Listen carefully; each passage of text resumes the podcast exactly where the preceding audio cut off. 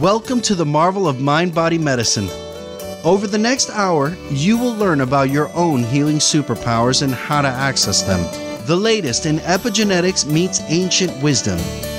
Your hosts are Doctor Laura Stuve, a molecular biologist who mapped the human genome, and Doctor Janet Galipo, a doctor of Chinese medicine who has traveled the world to ensure all have access to healthcare.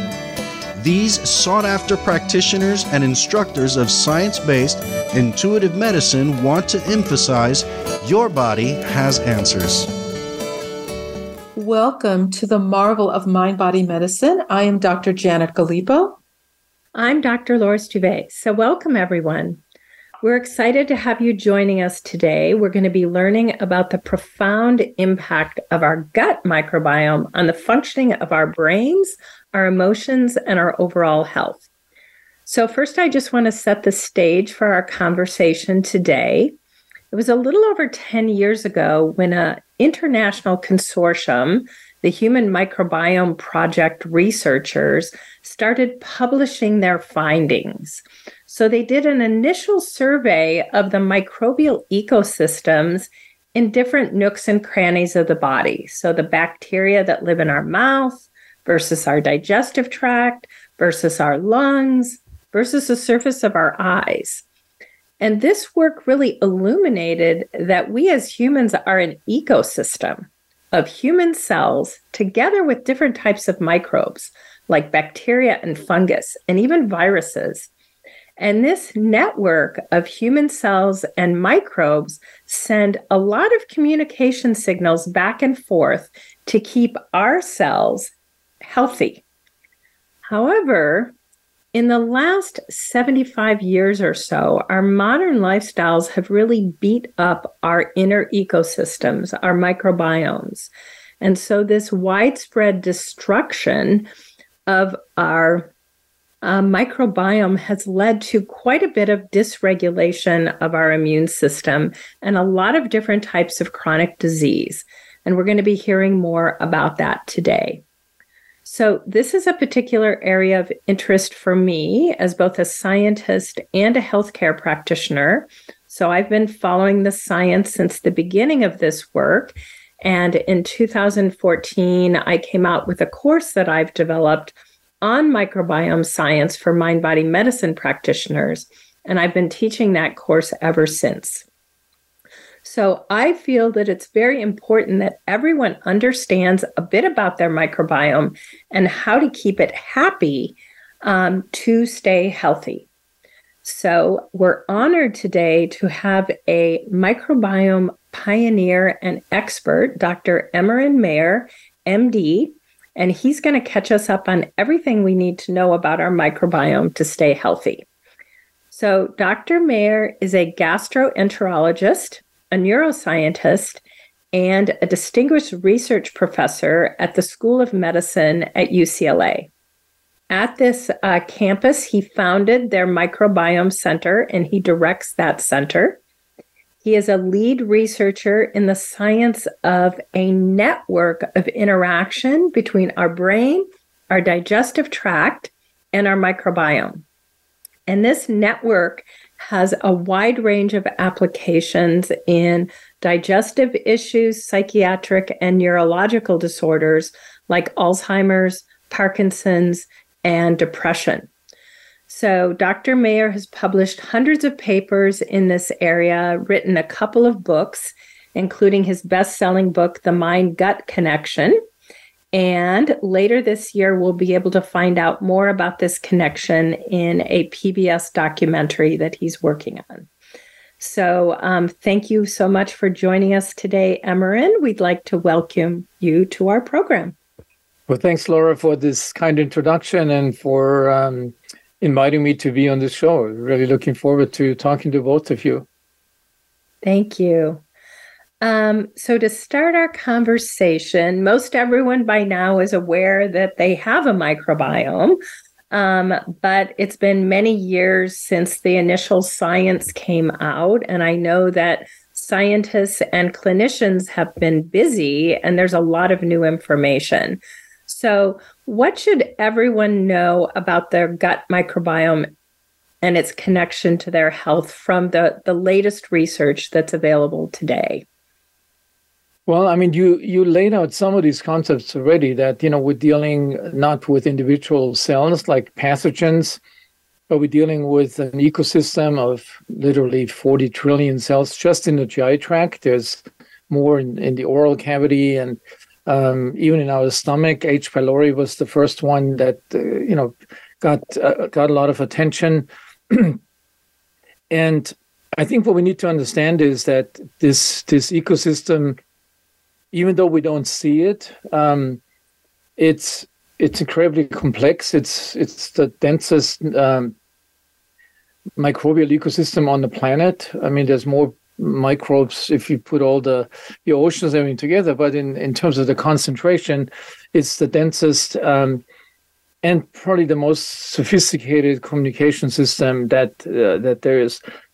And again, as as you laid out, I mean, there's a close communication, as we have learned, between these microbes and the gut, specialized cells in the gut, immune cells, nerve cells, hormone hormone-producing cells, and the enteric nervous system. And there's a very close connection between the food that we eat, uh, because that's essentially the the fuel for the microbes. And um And then the third connection is really with with the gut-based immune system, which is microbes, microns away from from these, you know, massive number of, of, of microbes.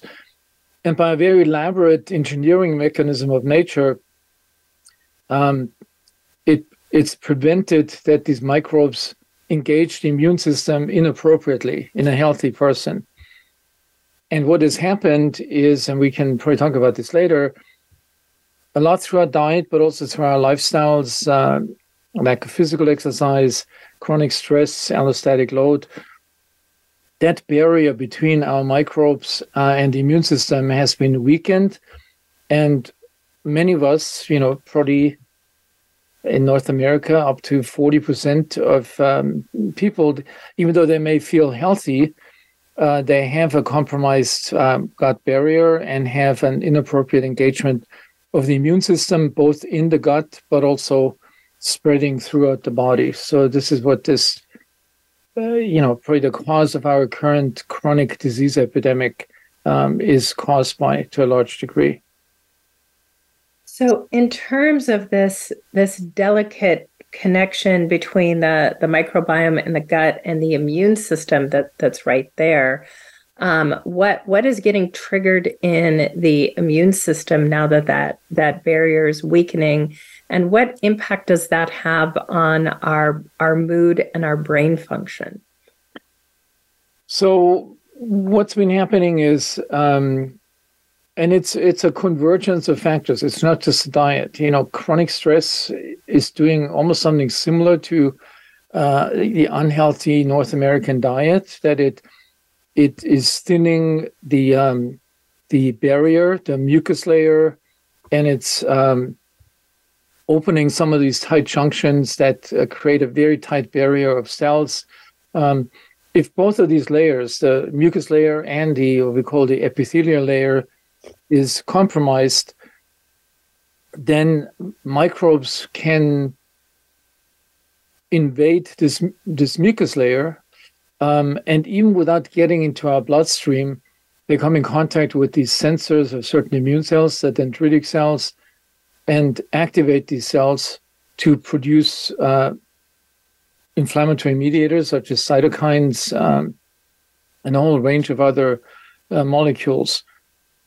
So th- this immune activation can be limited to the gut. Um, so before we actually get what's often referred to as a leaky gut, so just the shrinking of the mucus layer alone will enable these immune sensors to come in contact with the cells. And now they, um, so the immune system does not like to see um, any kind of microbe, even a benign microbe, being in close contact with it. So it rings the alarm bells. And these dendritic cells can all also migrate from the gut to other organs, for example, into the liver. So then the liver becomes an inflammatory organ, um, So main, you know, a, a, an important cause of uh, non-alcoholic uh, liver disease is is this, you know, inflammation of the liver through through this mechanism that we talked about. Um, the immune activation that spreads through the bloodstream from the gut is called metabolic endotoxemia. So normally, what we refer to with endotoxemia is like with an infection. Um, if if this infection reaches the bloodstream, becomes systemic, um, causes endotoxemia, a, a dangerous condition. With metabolic endotoxemia, we don't develop a fever, we don't feel it. It's almost like hypertension, high high blood pressure. It becomes a major risk factor for chronic diseases, but we don't but we don't know about it. You know, if you ask. I often start my lectures, uh, you know, ask the, the audience, several hundred people, um, who do you think in this audience has metabolic endotoxemia? And, you know, very few hands go up because people don't think they have that. But then I tell them the numbers, you know, that it's it's could be up to forty percent, particularly if if it's a slightly overweight or obese audience. Um So then the, the second part of your question was, how does this influence our mood and our emotions? This evidence comes primarily from animal studies. Uh, they also came up um, for the first time about ten years ago. And, and it was so, um, so unusual to read this and to hear about this that uh, I personally did not trust the science. I thought, just wait it out and see if this is being refuted, but more and more studies came out. And I have to emphasize, the evidence continues to come, the causal evidence for microbes playing a role in um, in mood changes, anxiety, uh, but also other, you know, brain diseases, like neurodegenerative brain diseases. That causal evidence comes still primarily from animal models, um, Uh, because it's difficult to, relatively easy to show this in animals. You can, you have animals that don't have any of their own microbes, and you can transplant the microbes um, from one animal to another, or from a human patient to an animal. Obviously, we can't do this in humans. Um, we do fecal microbial transplantation to for therapeutic purposes, and in a in a particular form of colitis, but but we can't transfer ethically, you know, disease from one to another. And there's very few examples in the literature that this has actually happened accidentally. So what we have, the evidence we have in humans, is a lot of epidemiological association, cross-sectional studies, where we compare one population that has a disease with another one that doesn't have the disease, and we can say in the one with the disease, there's But there's an alteration in the gut microbes and their metabolites.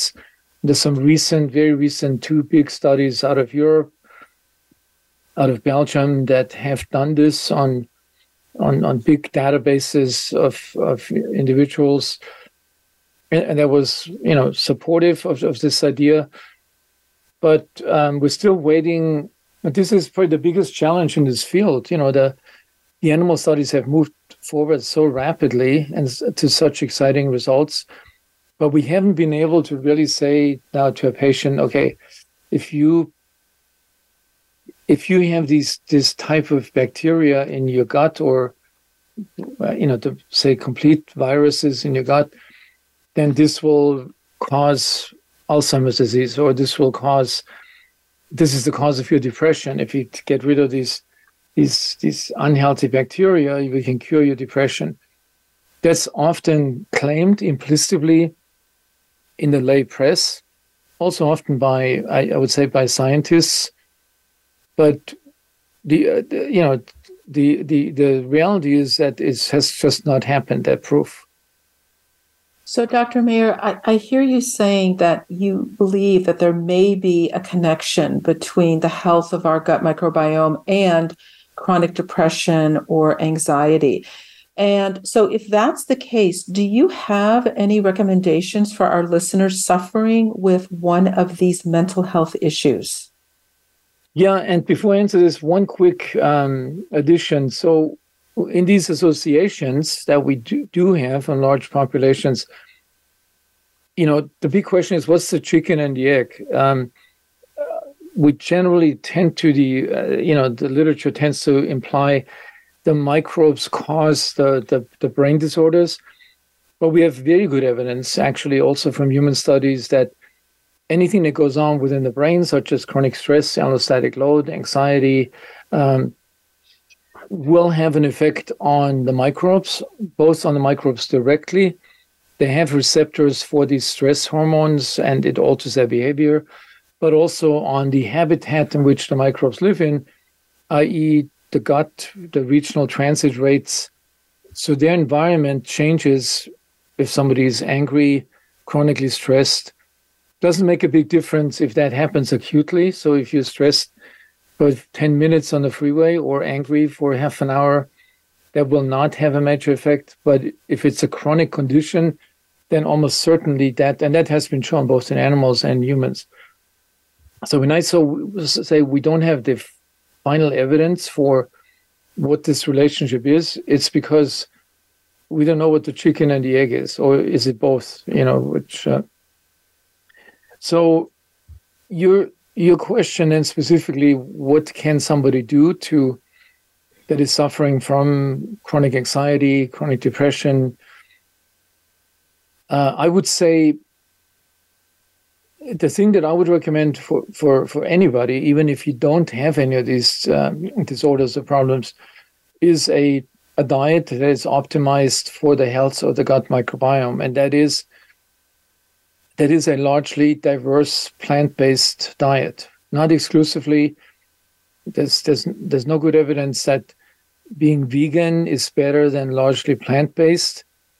Um, but, but in terms of the health of the microbiome, their food, what they thrive on, and from which they produce these health-promoting molecules, is fiber, and is a group of molecules called polyphenols, very large molecules that that our small intestine cannot break down or absorb. So they have to go down into the large intestine, or the, the end of the small intestine, where there's a sufficient density of, of, of the microbes, where they're then broken down into smaller pieces.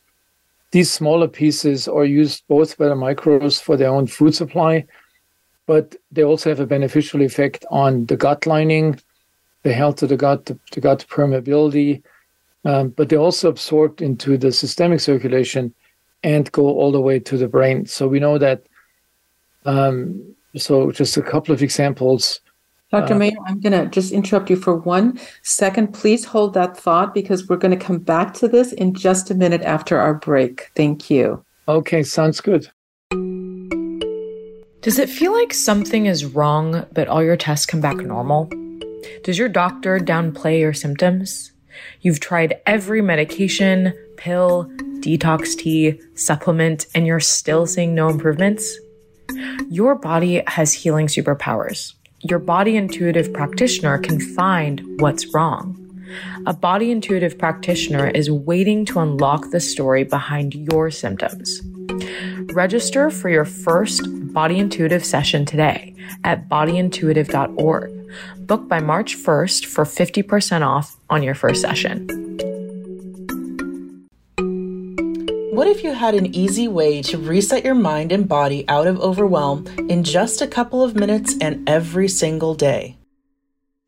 Elemental resets are easy to apply, gorgeously restorative, and allow you to have emotional as well as energetic balance. Elemental Reset from Body Intuitive restores your natural healing ability from the inside out, connecting you with all of nature. The Elemental Reset course gives you six self-care survival tools to increase your healing superpowers, to energize, detox, calm, and rejuvenate yourself. This course is available today as an e-course or live online on March fourteenth. For more information and to register, visit us at body intuitive dot org. Your life, your health, your network. You're listening to Voice America Health and Wellness. Welcome back to the marvel of mind-body medicine. If you have questions for Doctor Janet and Doctor Laura or their guests, please email us at healing at body intuitive dot org. That's healing at body intuitive dot org. Now, back to the show.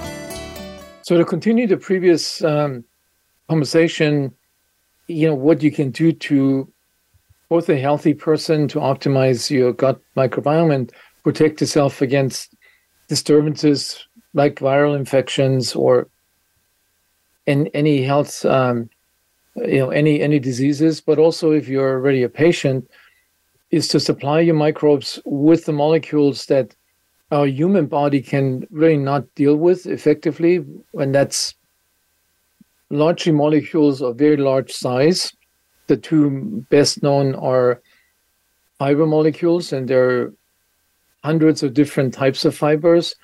And there's the polyphenols, also very large. Uh, they're called polyphenols because the element that they're built from is a phenol ring. And if you add a lot of these rings together, then it becomes a big molecule. So there's too large to be absorbed, and we have we don't have enzymes in in our small intestine to break them down.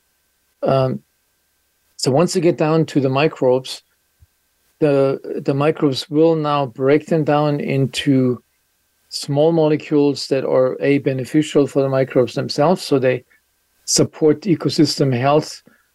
They act on the gut lining, on the epithelial layer, on the immune system in the gut, and they get absorbed into the systemic circulation. The two main molecules that come from these two components, short-chain fatty acids from fiber.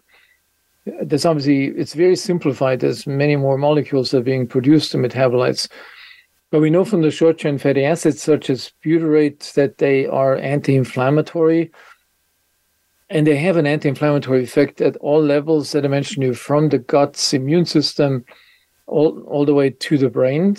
Um, it's almost like it's the aspirin that we produce with the help of the microbes. And we, we, we a, a, a person on a healthy diet also should always should have a a healthy level of these anti-inflammatory molecules counteracting the inflammatory ones that uh, are metabolites are the metabolites. And the other group of molecules, the polyphenols. So the largest group are a group called uh, flavonoids, um, and they essentially come. It's a very interesting group of molecules. It's the medicine of the plants that the plants produce to protect themselves against any kind of stress or disease. Then they're, they're produced in collaboration that the plant's root system has with the microbes in the soil. So the microbes in the soil essentially determine how many of these healthy molecules the plant contains. And then when we eat this plant, these molecules will then reach our microbes. So it's a transfer from the soil to our gut and produce these, these beneficial effects. And there's, um, so it's very easy when you think about what kind of diet, you know, what can you do to improve your, or optimize your gut microbiome? It's to feed them what's optimal for, for them. We haven't done this in the standard American diet. We've taken out a lot of these substances like fiber in this ultra-processed food, um, you know, be it potatoes, be it rice, be it um, anything that had a lot of fiber in it. Food processing has taken it out to make it tastier. And uh, and I think there's gradually an, an, an awareness to return back to, you know, what our ancestors basically, the, the unprocessed. Uh, so, yeah, I always say it's very easy to make the recommendation what you can do to improve the health of your gut microbiome. It's much, much more difficult to get the science complete to understand all the mechanisms, you know, and that could take another decade easily before we really understand these tens of thousands, possibly hundreds of thousands of metabolites that are generated and interact with each other, um, ultimately to understand how they work on the brain, for example, I, I think will require something like artificial intelligence to reconcile with one hundred thousand molecules that interact on parts of the brain. What does that ultimately do? You know, so... Yeah. Yeah, it's a, a very big network to dissect in the lab. Yeah. So I want to I want to follow up on this conversation on diet that we're having. So let's say that we've made poor dietary choices in the past. We had a lot of processed food, um, uh, simple carbs, sugar, uh, et cetera. If we switch to a largely plant-based diet that is giving our uh, microbiome the food it needs, the fibers and the polyphenols, can we repair our gut microbiome? And, and how long does that take? Does that take days, weeks, months? Uh, what, what, what can we do um, to recover from bad diet in the past? Yeah, so one... Um... feature of the microbiome is it's not just forty trillion of them, but it's hundreds of millions of genes, many of which we don't know their function, and but it gives them the ability to rapidly adapt to any new uh, situation, such as a new diet. So within the studies, within twenty-four to forty-eight hours, you can change the gut microbiome from somebody who was a vegetarian to a meat eater and vice versa, provided the individual is willing to do that. Um, and uh, so this is something that our gut is not able to do, because our gut operates, you know, with, with our twenty thousand genes and the functions that they encode. And these genes don't change overnight. It, you know, takes thousands of years before the genes really adapt to a new situation. So there's this mismatch between this rapidly adapting microbiome to the diet and the slowly adapting or poorly adapting uh, immune system, for example. Um, the the good news, so in some ways, that is the good news, that we can, you know, modify or return our microbes back to a level that it it's it functions better for, for us and for our gut.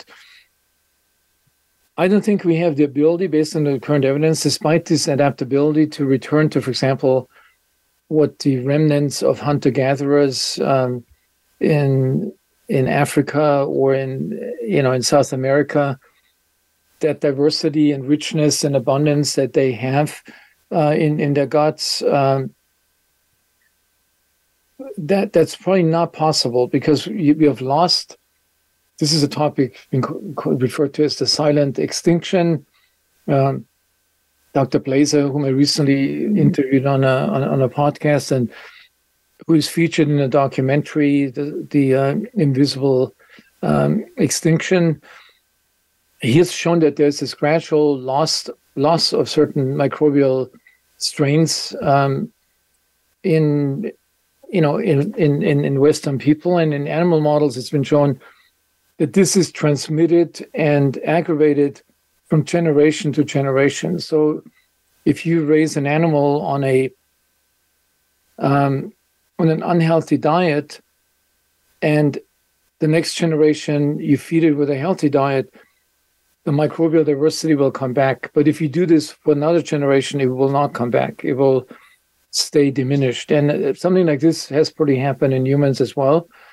So many of these um, original microbes from hundreds, thousands of years ago will probably never come back again. Um, and I mean, you could ask the question, do we really need all of those? You know, like if you look at the the, the Yanomami indigenous people on the Orinoco River, what they, all the things that they eat, the plants and berries and roots and tubers, we don't really, that, that's not our, our diet. So we don't have to have a microbiome that's so sophisticated to break all these things down. But we want one um, that is sufficiently healthy to produce a intact mucus layer and an intact gut barrier. That, that's really the goal. We don't want to re, you know, bring back something from, from hundreds of thousands of years ago that we don't need.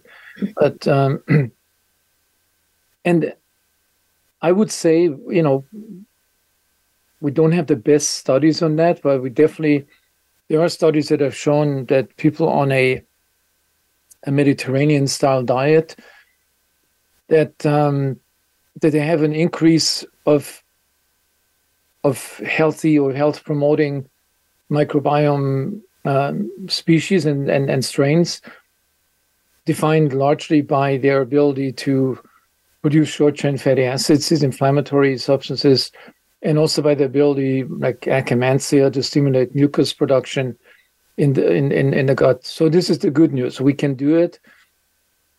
It won't help to um, to switch, you know, for a couple of weeks. I mean, it's like these things require a, I would say, a permanent change in the lifestyle and the diet. These are not fat diets. These are, you know, I think there's there's enough science and evidence now that we don't have to argue like people still do in these almost diet culture wars. You know, if it's high fat, low fat. Uh, the, the most important thing is really these these plant components that that we need to feed our our microbes. So very interesting. You know, uh, my background is in Chinese medicine, and we say that that ninety percent of our time is spent thinking about food, preparing food, eating food, digesting food. So food is such a is such a huge subject here. And um, I wanted to bring up one one thing that's of interest, particular interest to me, and that is um, the concept of a grain-free diet. So, you know, we've heard that, you know, grains are bad or carbohydrates are bad. And in, in Chinese medicine, we think that, um, you know, rice is is very important, you know, particularly, of course, organic brown rice. And I don't know if you're familiar with um, Doctor Liu's work. He's a professor at Cornell, and he ran an interesting study um, with the American um, Institute for Cancer Research that basically showed that it's really good to eat brown rice, that brown rice contain, it's contain very powerful phytonutrients. And, and, and what he said is that, you know, typically it's it's more free form phytonutrients that have been studied, you know, these nutrients that dissolve very quickly in the bloodstream. And they haven't looked at what he calls the bound form, which uh, are these forms of, of nutrients that attach to the walls of the, basically of the plant cells, and they have to be released by our healthy intestinal bacteria during the digestive process before they can be absorbed. And so this includes things like um, quercetin and, and, and curcumin and, and others. And so, you know, he talks about here that we have to kind of look to Um, this other form of, of phytonutrients. He said in the past, whole grains have really gotten kind of a bad rap because they were measured by their free form instead of their their their bound form. So their nutrient quality has been very um, underestimated. So I'm just curious, in light of this, what is your opinion of diets that restrict grains? Yeah, so I'm not a fan of it. You know, I'm definitely very strongly supportive of removing sugar as much as possible, um, you know, because sugar is absorbed directly without any delay into the, it's emptied quickly from the stomach and is directly absorbed in the small intestine, proximal small intestine. Um, you're essentially starving your microbes if you get most of your most of your calories in form of sugary foods. um, But there's a big difference between the, the general category of carbohydrates. I mean, complex carbohydrates, I would say, are should be part of a healthy diet. And as you know, there's been sort of an unfortunate um, popularization that um, carbs are bad, and um, you know, it, which which has led to this concept of the ketogenic diet that you have to remove all carbs from your diet. I mean, it's I mean, complex carbohydrates are a big part of what you want to feed your microbes. It's not, um, and even the people that have were the initial promoters of of of of this, you know, no no carb diet have sort of changed their view given the science that has emerged. Um, and I mean, there's also something, you know, if if you like, for example, carbohydrates in, in, in, in fruits and vegetables, a lot of them have the complex carbohydrates in many fruits slow down the absorption of the sugar that's in the fruit as well. So you don't get the same, you know, sugar, glucose spike or insulin spike from it. Um, these other group of molecules that you mentioned, so I'm not familiar with Doctor Lou's work, but I mean, that sounds, you know, that this does make sense to me. But there's a, a whole other group of molecules, like turmeric, for example, which is also a very large molecule. And it, it belongs in the same category that, you know, you need the microbes to process it and into absorbable um, anti-inflammatory molecules. You you can take a lot of these um, these Chinese and Indian Ayurvedic uh, herbs, and you'll you'll find a very similar mechanism. You know, large molecules that are that require the microbes to interact with them. There's a lot of wisdom, I, I think, in these traditional healing uh, traditions. Obviously, they didn't know the mechanisms, but today I think we basically can tell from an alchemical analysis, you know, why they are helpful. And from clinical studies, like in turmeric, we know they have anti-inflammatory effects and can even successfully treat uh, inflammatory bowel disease. Yes. So we are going to continue this conversation after we go to a quick break. Thank you so much, Doctor Mayer. What if you had an easy way to reset your mind and body out of overwhelm in just a couple of minutes and every single day? Elemental resets are easy to apply, gorgeously restorative, and allow you to have emotional as well as energetic balance. Elemental Reset from Body Intuitive restores your natural healing ability from the inside out, connecting you with all of nature. The Elemental Reset course gives you six self-care survival tools to increase your healing superpowers, to energize, detox, calm, and rejuvenate yourself. This course is available today as an e-course or live online on March fourteenth. For more information and to register, visit us at body intuitive dot org. Does it feel like something is wrong, but all your tests come back normal? Does your doctor downplay your symptoms? You've tried every medication, pill, detox tea, supplement, and you're still seeing no improvements? Your body has healing superpowers. Your body intuitive practitioner can find what's wrong. A body intuitive practitioner is waiting to unlock the story behind your symptoms. Register for your first Body Intuitive session today at body intuitive dot org. Book by March first for fifty percent off on your first session. Your life, your health, your network. You're listening to Voice America Health and Wellness. Welcome back to the marvel of mind-body medicine. If you have questions for Doctor Janet and Doctor Laura or their guests, please email us at healing at body intuitive dot org. That's healing at body intuitive dot org. Now, back to the show. So we're going to um, switch gears now um, away from diet. There's a lot more we could say about diet. Um, but uh, Doctor Mayer, are there other lifestyle factors that can make a difference for our microbiome? For example, um, does exercise impact our microbiome? And how might that be? Yeah, so there are good studies, uh, both in animals um, and in humans, with exercise.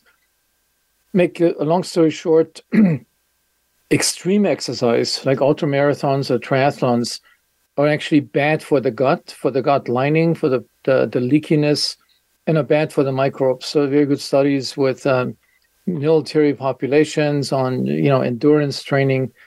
So if anybody thinks that if they pursue any of these sports that that's good for their gut or their gut health, um, you know, they're definitely wrong. There's, the evidence is there. On the other hand, mild to moderate, but regular physical exercise seems to have a beneficial effect on the diversity and um, health of the gut microbial ecosystem. The mechanisms that underlie this are um, are, are not exactly known. Uh, you know, I, I would say they they almost have to go through the autonomic nervous system, and the signals that this kind of exercise generates uh, that affects the habitat and the ecosystem, the, the, the place where the microbes live in, the, the regional transit, the secretion, the blood flow. Um, so regular, as it has been shown for many other health benefits, um, you, you know, regular um, mild to moderate exercise is definitely something that, that I recommend to my patients. And there's another, there's a, another category. So one is the exercise you get from going to the gym, which you should do three to four times a week. And then the exercise that you should do during the daytime. Well, we have become basically a sedentary species in the last seventy-five years from from moving around and, uh, you know, doing physical work, spending ninety percent of our time sitting in front of a computer or, or a screen. And that has been shown to actually have significantly negative health effects, you know. And so the recommendation is both change your daily routine by getting up every hour, going up and down the stairs, or, you know, doing some um, sit-ups or push-ups, if you can do this in your office, um, in addition to going, doing moderate to vigorous exercise three to four times a week. So that's kind of the the optimal recommendation. Not everybody can do it, but it's it's cheap, you know, so you don't have to. Then there was the other point that um, that we had talked about earlier before. So when when do you eat? Um, so mm-hmm. It's not just important what do you eat and, you know, where your food come, comes from. It should be grown in a way that is full of these phytonutrients, meaning in a organic type uh, agriculture. Um, when you eat it, so there's different types of um, time-restricted eating uh, regimens or intermittent fasting. I always go by w- what is realistic, un- unless for the per- the person is, for spiritual reasons, is willing to go to retreats and fast for a week or two, which probably has health benefits, or has the discipline to not eat two days a week while going to work regularly. There's a technique that is time-restricted eating, which is not really fasting because you can officially eat the same amount of calories, but you limit them to um, a period of eight hours of, of your waking hours and leave the gut alone for sixteen hours. And this has been shown both in animal models and in, in human studies. This has a profound effect on the microbial, um, where they localize. If they localize close to the gut lining, or if they are in the middle of the gut, how much they interact with cells in the gut lining. Um, and importantly, which is often not mentioned, when your gut is empty, so those sixteen hours, it switches to a contraction pattern where it becomes very regular, like a clockwork. Every ninety minutes, you have a wave of contractions going down from your esophagus to the end of your intestine, which cleanse out the, uh, your entire gut. So you have this intrinsic um, cleansing mechanism. Without doing anything else, you will, you know, wake up in the morning um, with having the bacteria being pushed back into the right places. They don't cause uh, small intestinal bacterial overgrowth. Um, and so it's a very simple thing. Another thing that happens, so I've, in our family, we have practiced this time-restricted eating. You automatically eat less, e- even though that's not a, a part of the diet. You eat less because when you eat your dinner at seven or at eight, and you're not supposed to eat anything afterwards, you eliminate the whole snacking in front of the T V or the, the glasses of wine. So you can subtract at least five hundred calories a day that you will eat less without really fasting. You know, it's just like there's no time to do that. And um, so, uh, again, I recommend this to my patients. The science in humans, science in animals is convincing. Science in humans is um, is mixed. The evidence is, is mixed. Some very good studies showing positive effects on metabolic health and um, you know uh, diabetes. Others have not shown this, but you can imagine it's hard to enforce a study like this unless you keep people in the hospital and and don't give them the access to, to any food after eight o'clock in the evening. So these are difficult studies to do, and that's why you know human studies are so so much fewer than the mouse studies, where that's easy to enforce. Yeah, we have a saying in, in Chinese medicine. Um, we say breakfast like a king, lunch like a prince, and dinner like a pauper. And and part of that really has to do with the the twenty-four hour circadian Chinese clock, where, you know, the idea is that you, you get up in the morning, and between seven and eleven a.m., we call it earth element time. And of course, earth element relates to, you know, the food. Um, and and I think, you know, most of us have had the experience where if we have a good breakfast, then usually that's followed up by some very clear thinking in the morning, right? So between the hours of, of nine and eleven often is when we do our best thinking. And according to um, the, the Chinese doctors, it's really because we're kind of following the uh, the eating pattern um, that the that the sages dictated, and and also because there is such a strong connection between the digestive system and the brain. So in Chinese medicine, they really talk about this relationship between the earth element and the conscious mind and and our thinking process. So it's it's very interesting that you you know you've also been experimenting with these different you know, diet types and really seeing that they positively can affect health, because we have just a, just a one comment to that. You know, yes, yes. The healthy breakfast definitely, um, but it shouldn't be the sugary breakfast oh. cereals that you know have been ingrained in parents' minds. Um, my kid has to have that bowl of cereal, which is you know packed with with added sugar, because that will just cause an insulin spike and hung, being hungry after uh, after an hour again. So, yeah.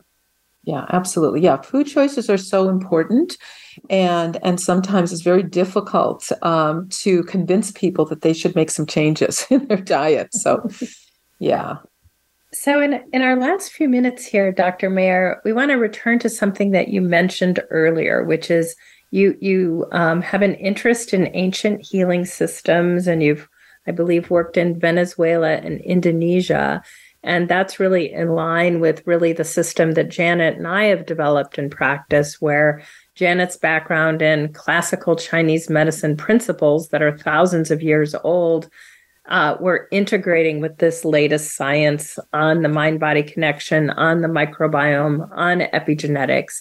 And so I'm wondering if, from your experience working with these ancient systems, are there things missing in our modern healthcare view, um, in your perspective, and what type of integration do you think is possible to fill in these these missing uh, pieces of wisdom? So the most important thing that's missing is this philosophy of interconnectedness, you know, that permeates obviously Asian, I mean, not just Chinese, but also Indian thinking, that e- everything in the world is interconnected, and we're We're one node in this gigantic, you know, cosmic uh, network. And I think that's gotten lost completely in in Western science, and because science does exactly the opposite. You focus on one element and eliminate, control everything else. So you get a lot of positive results, but they can't be reproduced then in a in a real life situation. Uh, so that's one thing, that everything is interconnected, not just uh, you know, the spirit, the mind, the brain, and the body, particularly the gut. Um, it's, I think we're still, despite all the discussion in the lay press, and like when we talk about this in podcasts, despite that, it's not become an integral part of uh, medical school curricula, except in a few new areas of medicine, like functional medicine or uh, naturopathic medicine.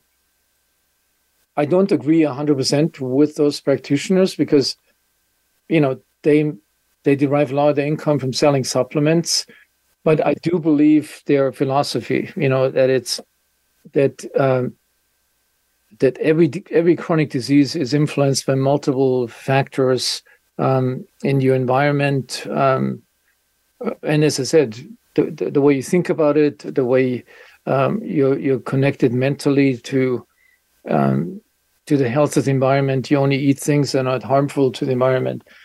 So I, I think this is a it's the, the part that I've admired the most. And at some point we we actually had discussed to making a documentary entitled The Interconnected Planet, where, you know, this is something looking at how far we have evolved away from from that idea and and are now coming back to it. So in science, now all of a sudden, we're not talking about an individual microbe, but about networks of microbes. Mm-hmm. The same with the genes. We don't want to find that single gene. We we look at gene networks, so the genome. Um, and at the brain level, we talk about the brain connectome.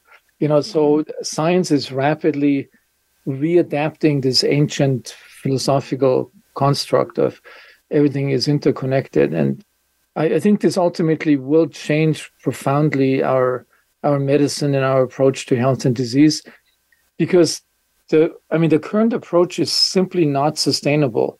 The the cost that comes out of a medicine that doesn't take into consider, consideration this interconnectedness is just not sustainable. Um, maybe for some time still in in the U S, but certainly not in developing uh, economies, developing countries. It, there's just not enough money to do that. And um, so I'm I'm optimistic. I think we're sort of on the verge of a paradigm shift um, that I also believe that that's purely a guess, um, that female physicians are more likely to embrace that type of, of female health professionals, that kind of approach. So we see it in our at our center. You know, most of the, the pre-med students are now women, um, and I think that will drive a revolution on its own. You know, because it's um, yeah. So I'm I'm I'm optimistic. Pessimistic, what we're going to see first in terms of all these chronic diseases unfolding, uh, causing more and more medications to keep people alive, but not not keep them healthy. Um, but the positive side that we will come out of this on the other end with with a new view, view of medicine, which is more similar to those traditional healing systems that we talked about. Thank you so much, Doctor Mayer. Um, he, Doctor Mayer has been our guest today. We've been talking to him about the gut-mind connection. Thank you so much for being on the program today. It's been a real pleasure. Thank you for inviting me. Yeah. And before we close, is there anything you'd like to share with our listeners about where they can find you? Okay, so the simplest way is to go to my website, emeran mayer dot com, um, and you'll find a lot of resources there from our podcast. Sign up for the for a weekly newsletter, um, a lot of recipes, uh, and so you, you'll find pretty much everything there. I should also say um, my second book, The Gut Immune Connection, will come out as a paperback in a few months under the new title, The Mind-Gut Immune Connection. We've, for, we've forgotten the mind on the title, hard copy. Um, and as you said in the beginning, you know, we're working on this documentary film uh, also yeah. on the, the Mind-Gut Immune Connection. So, yeah, we look forward to seeing that. So thank you very much for uh, joining us today. And I'm Doctor Laura, and we have had our guest, Uh, Doctor Mayer, here today. Next week, we're going to host a conversation on natural healthcare options for kids and teens. Find us at body intuitive dot org in the meantime. Thanks for listening to this week's episode of The Marvel of Mind-Body Medicine. It's our mission to remind you that your body wants to heal. Join us again next week. Be well, and remember, your body has answers. We'd like to share a special thank you to our friends, Flying Mystics. If you enjoyed their music as much as we do, you can find them at flying mystics dot com. That's w w w dot flying mystics dot com.